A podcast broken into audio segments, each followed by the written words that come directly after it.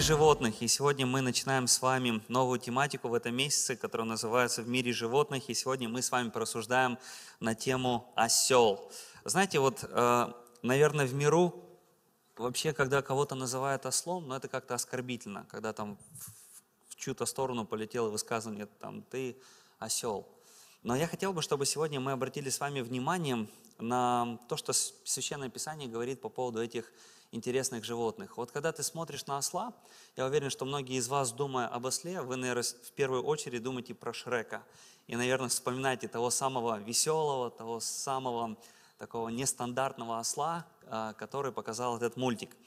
А, и действительно, может быть, в этом мультике он выглядит очень своенравным, в какой-то степени глупым, упрямым, и кто-то думает, что осел именно такой. Но я хотел бы сегодня через Священное Писание, чтобы мы с вами посмотрели, что говорит Библия про этих удивительных животных. Интересно, что я нашел несколько интересных фактов э, про ослов. Говорят, что осел может без труда нести свою ношу на горных дорогах. И говорят, что при этом он не теряет своего равновесия. То есть, если мы поставили осла на какую-нибудь горную местность, он без препятствий, без того, чтобы как-то э, слететь с дороги, без того, чтобы потерять свое равновесие, может идти слишком-слишком далеко. Кто-то говорит, что осел может по э, несмотря на тяжелый ландшафт, э, проходить 30-40 километров в день. Это достаточно большое расстояние. Еще также говорят, что если осел прошелся по какому-то пути, он его больше никогда не забывает. То есть у него навигация работает отлично. Если сегодня водители используют GPS для того, чтобы добраться куда-то, вот если осел один раз прошелся по пути, он его навсегда а, помнит. Еще интересный момент, что лошадь может унести на спине груз массой 30-50% от собственной массы, а осел 110% от собственной массы. Он берет на себя очень большую тяжесть. Он может взять на себя больше, чем он даже сам весит, и ему не предоставляет никаких проблем, чтобы тянуть этот вес за собой. Интересно, что в миру, когда мы смотрим, да, люди хотят кого-то, а, может быть, огорчить, сделать больно, они говорят, ты животное. И вот интересно, что животным не свойственно делиться – я не знаю, вы когда-нибудь видели, не видели, у меня дома у родителей, а, родители всю жизнь, сколько я помню, держали собак. И вот когда ты к собаке идешь, ты вот наложил ей покушать, не дай бог какая-то другая собака прибежит, этот пес, он просто будет стоять горой за свою там, тарелку, тарелку обеда. Вот интересно, что собаки, кошки, они не шибко сильно любят делиться, но осел не такой. Осел достаточно добрый. Вот интересно, что один университет в пустынной местности провел такое исследование. Там, где очень мало воды, они начали наблюдать за одним ослом.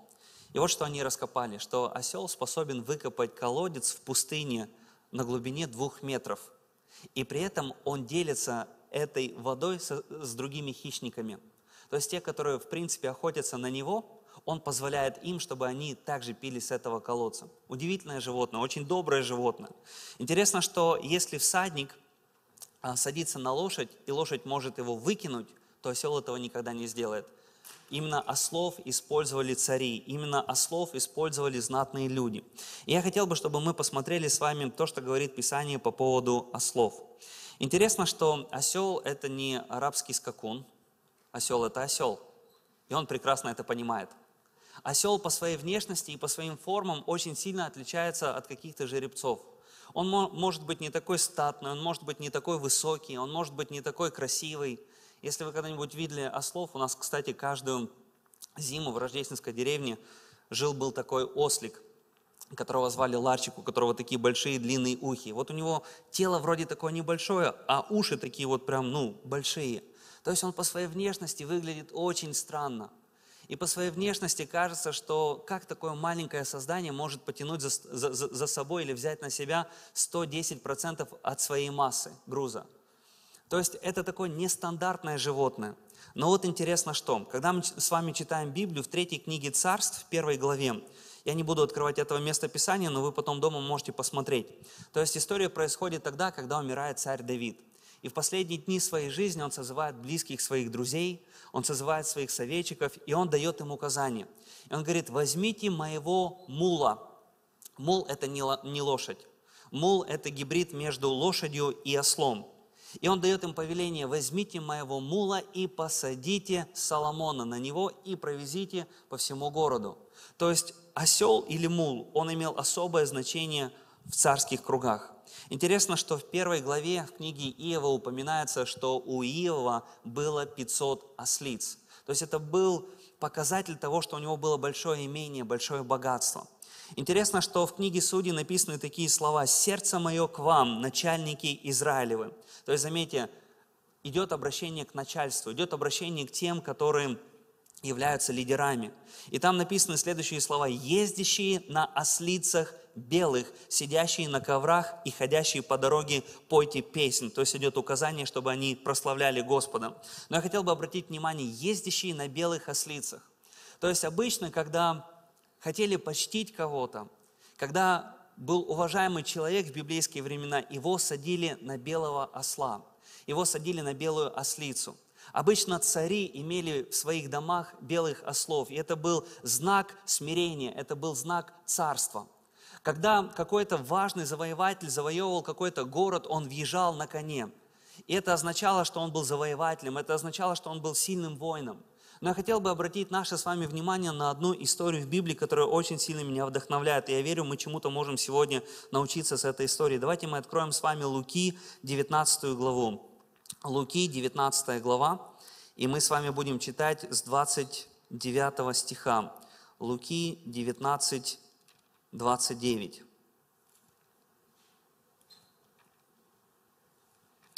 Луки 19, 29 и ниже. И когда приблизился к Вифаге и Вифании, горе, называемой Елеонской, послал двух учеников своих, говоря им, пойдите в противолежащее селение, войдя в него, найдете молодого осла, привязанного, на которого никто из людей никогда не садился. Отвязав его, приведите. И если кто спросит вас, зачем, отвязывайте, скажите ему так, он надобен Господу.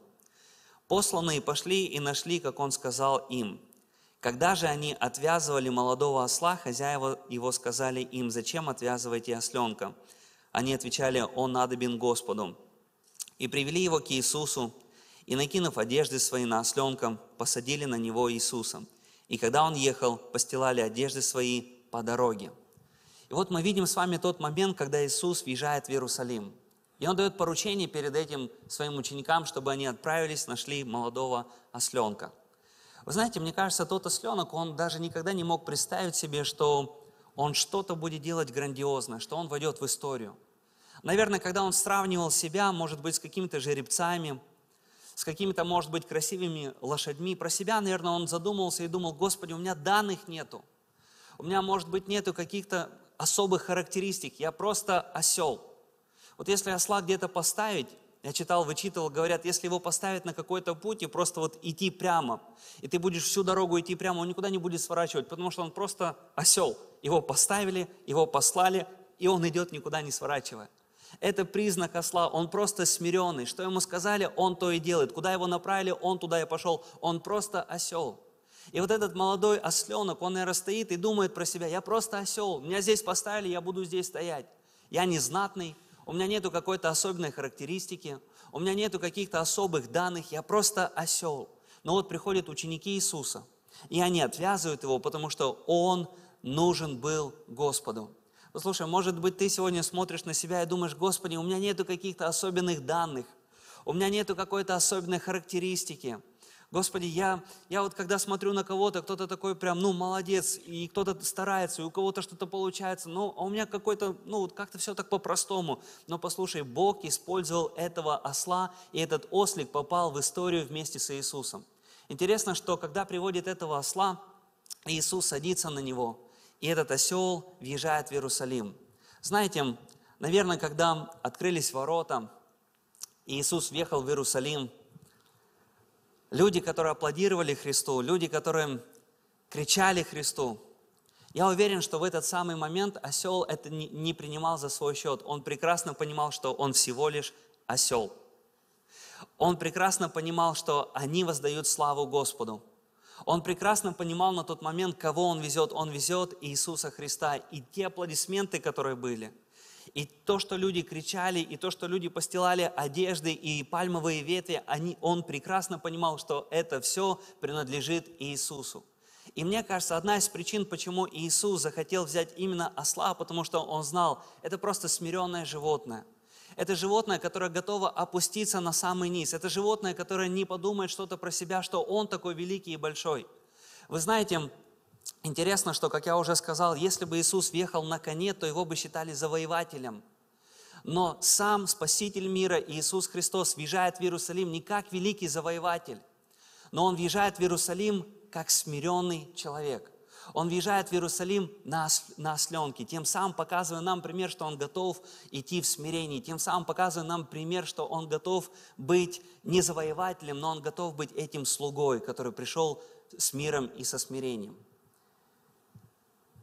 Вы знаете, в своей жизни, маленькой жизни, Бог дал мне возможность было познакомиться со многими интересными людьми. И большинство из этих людей, больших людей, интересных людей, у них удивительные истории. Это люди, которые не имеют каких-то нужд в финансовой сфере. Это люди, которые сделали какие-то колоссальные открытия. Но один общий момент я подметил у всех этих людей. Это одни из самых смиренных людей, которых я когда-либо встречал в своей жизни. Однажды я попал на одну небольшую встречу. Там было много молодых людей – и мы начали знакомиться друг с другом. Мы начали рассказывать, откуда мы, чем мы занимаемся. И вдруг потом очередь доходит до одного молодого служителя. И я смотрю, он так сильно переживает, что не может даже трех слов связать. Я думаю, видимо, ну, может быть, молодой человек попал впервые на такую встречу и как-то переживает, и даже два слова не может связать.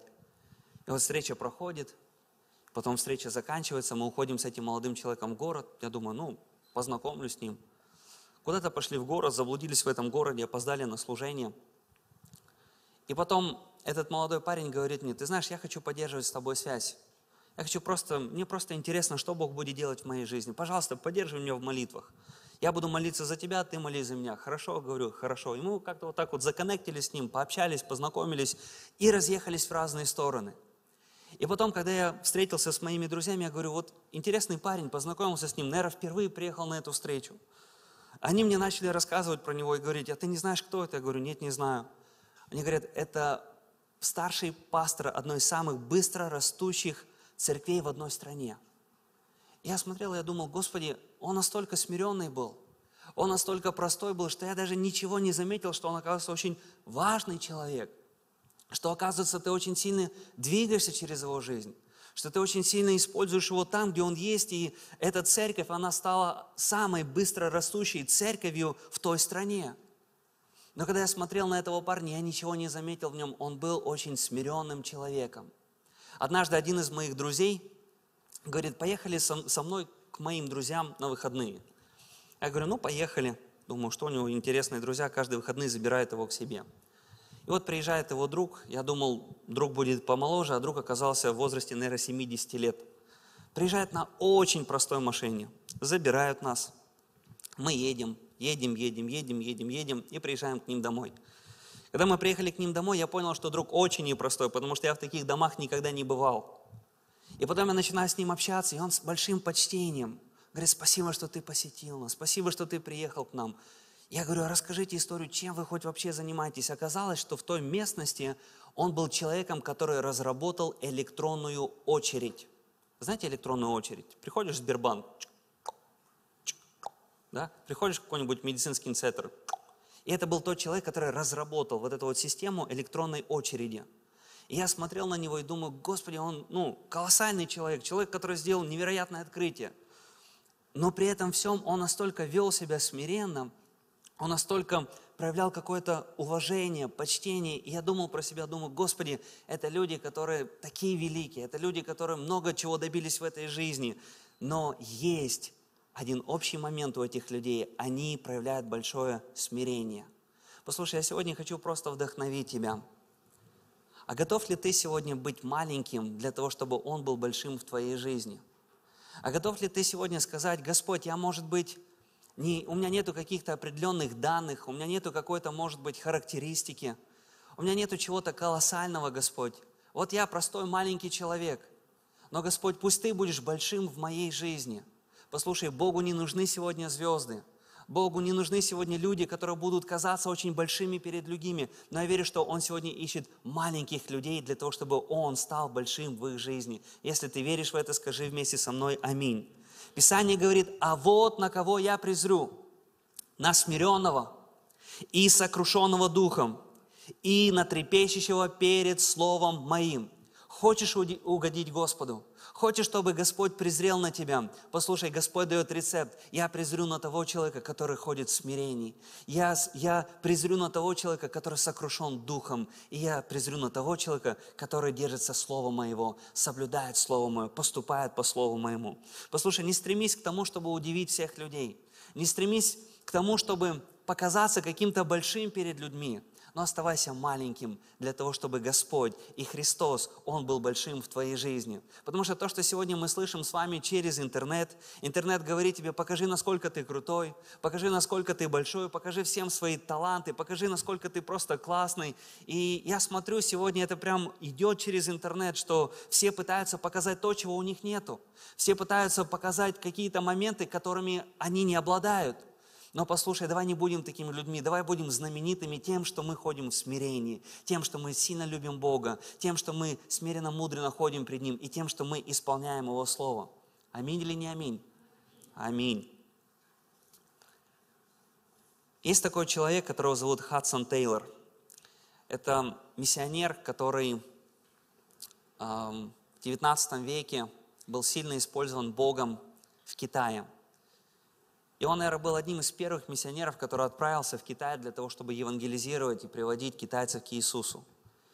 И вот однажды в 1888 году, когда его пригласили в Торонто, в Канаду, для того, чтобы он там где-то преподавал, где-то учил, где-то вдохновлял, однажды, когда он ехал со своим другом, его, друга звали Фрост, они ехали в поезде, Фрост читал газету, и вдруг он наткнулся на одну статью, в которой был, были написаны следующие слова. Я зачитаю. Хадсон Тейлор довольно разочаровывает. У меня было представление о том, как должны выглядеть великие миссионеры. Он, как говорят, один из великих миссионеров современности, должен быть таким же, как и они. Как и они. Но это не так. Посторонний никогда не заметит его на улице, разве что скажет, что он добродушный человек. Его голос ни в малейшей степени не величествен. У него мало ораторских способностей. Он вызывает мало аплодисментов – он не стреляет молниями. Его друг настолько разочаровался, когда услышал все эти слова о Хадсоне Тейлоре. Он понимал, что его друг Хадсон Тейлор – это величайший миссионер, которого Бог реально очень сильно использует в Китае. Множество людей приходили к Иисусу. Множество библейских школ открылось по всему Китаю благодаря посвящению этого человека. И потом Хадсон Тейлор посмотрел на своего друга и сказал такие слова ему – Это очень справедливая критика, потому что все это правда. Я часто думал, что Бог сделал меня маленьким, чтобы показать, какой Он великий. Послушай, а готов ли ты сегодня стать маленьким? Готов ли ты сегодня сказать, Господь, я хочу быть маленьким. Пусть меня будет меньше. Пусть моего будет меньше чтобы ты был великим в моей жизни. Послушай, Бог берет маленьких людей, Бог берет осликов, Бог берет тех, на кого бы, может, никто бы никогда не подумал, что Бог сядет именно на этого осла и въедет в нем торжественно в Иерусалим. Но Бог захотел, захотел ассоциироваться с этим ослом, потому что осел, он смиренный. Ему сказали, иди так, он идет. Его поставили на дорожку, он пошел. Может быть, он не привлекательный, может быть, у него мускулы не, не, не, не выглядывают, как у жеребца, может быть, он не такой статный и красивый, как жеребец. Но послушай, осел, он верный, осел, он смиренный, осел, он послушный. Даже дети могут играться с этим ослом. Да, может, по внешности он не напоминает какого-то величественного жеребца, но послушай, именно Христос захотел ассоциировать себя с осликом. Послушай, а хочешь ли ты быть сегодня ослом? Готов ли ты сегодня сказать Господу, Господь, если тебе нужен какой-то осел, я готов быть этим ослом. Если тебе нужен ослик, на котором ты хочешь ездить, Господь, я хочу быть этим ослом. Я хочу, Господь, ассоциироваться с Тобой. Послушай, не стань просто звездой какой-то. Послушай, тебе не нужно, может, иметь какие-то характеристики для того, чтобы Бог использовал тебя. Все, что тебе нужно, это просто сказать, Бог, я хочу быть маленьким. И будь этим маленьким, чтобы больше Бога было видно в твоей жизни. И послушай, если Он будет прославляться, если Он будет яркой личностью в твоей жизни, если Он будет звездой в твоей жизни, послушай, Бог будет брать тебя, и Бог будет делать великие, колоссальные вещи в твоей жизни. И мы видим это на примере этого великого Божьего человека Хадсона Тейлора. Я хотел бы еще зачитать одно место Писания. Это будет Иоанна 13 глава. Иоанна 13 глава. Я хотел бы, чтобы Артак и Стефан чтобы они могли выйти на сцену. Артаки, Стефан, 13 глава. И здесь записаны такие слова, я буду читать 13 главу со 2 стиха. Здесь записано следующее. «И во время вечери, когда дьявол уже вложил в сердце Иуде Симонову Искариоту предать Иисуса, Иисус, зная, что Отец все отдал в руки Его, и что Он от Бога и шел, и к Богу отходит, встал с вечери, снял себе верхнюю одежду взяв полотенце, припоясался. Стефан Артак, спасибо, что вы здесь. Вы можете присесть на эти стульчики. Знаете, тем самым вечером что-то случилось особенное. Тем самым вечером Иисус, Он опустился на самый низкий уровень. Тот, который был в самом начале, тот, который сотворил небо и землю, тот, который был самым великим царем, зайдя в этот дом вместе со своими учениками, когда они начали совершать эту вечерю, когда они начали общение, написано, что Иисус, сняв себя одежду, припоясался, взяв полотенце и начал омывать ноги ученикам. Братья, я попрошу вас по одному кроссовку, обуви снять. В той культуре того времени, когда гости приходили домой, когда люди приходили домой, в этом доме находился раб, который был никто, был ничто. Он просто был рабом. И его задача заключалась в том, чтобы мыть ноги уважаемым людям, которые придут. И тем самым он просто показывал, что он раб, когда он мыл эти ноги, потому что это была вся его функциональность, это была вся его задача – и вот тем самым вечером, когда ученики пришли с Иисусом в ту комнату, Иисус не постеснялся, но опустился на свои колени, снял с себя одежду и начал омывать ноги ученикам. Слушай, а ты готов проявлять реальное смирение? А ты готов просто сегодня говорить, Господь, я хочу быть меньшим. Господь, я хочу быть меньшим, чтобы Тебя было больше. Господь, я хочу, чтобы через мое отношение к людям – через мои слова, через мою жизнь, через мои поступки. Реально, Господь, чтобы люди меньше видели меня, моего «я», а видели больше Тебя, Господь, и чтобы Ты был больше прославлен. А вот на кого я презрю? На смиренного, на сокрушенного духом и на трепещущего перед Словом Моим. Я хотел бы сегодня братьям омыть ноги, просто как это сделал однажды Иисус Христос – я верю, что есть в этом некие уроки. Мы к этому еще сегодня вернемся.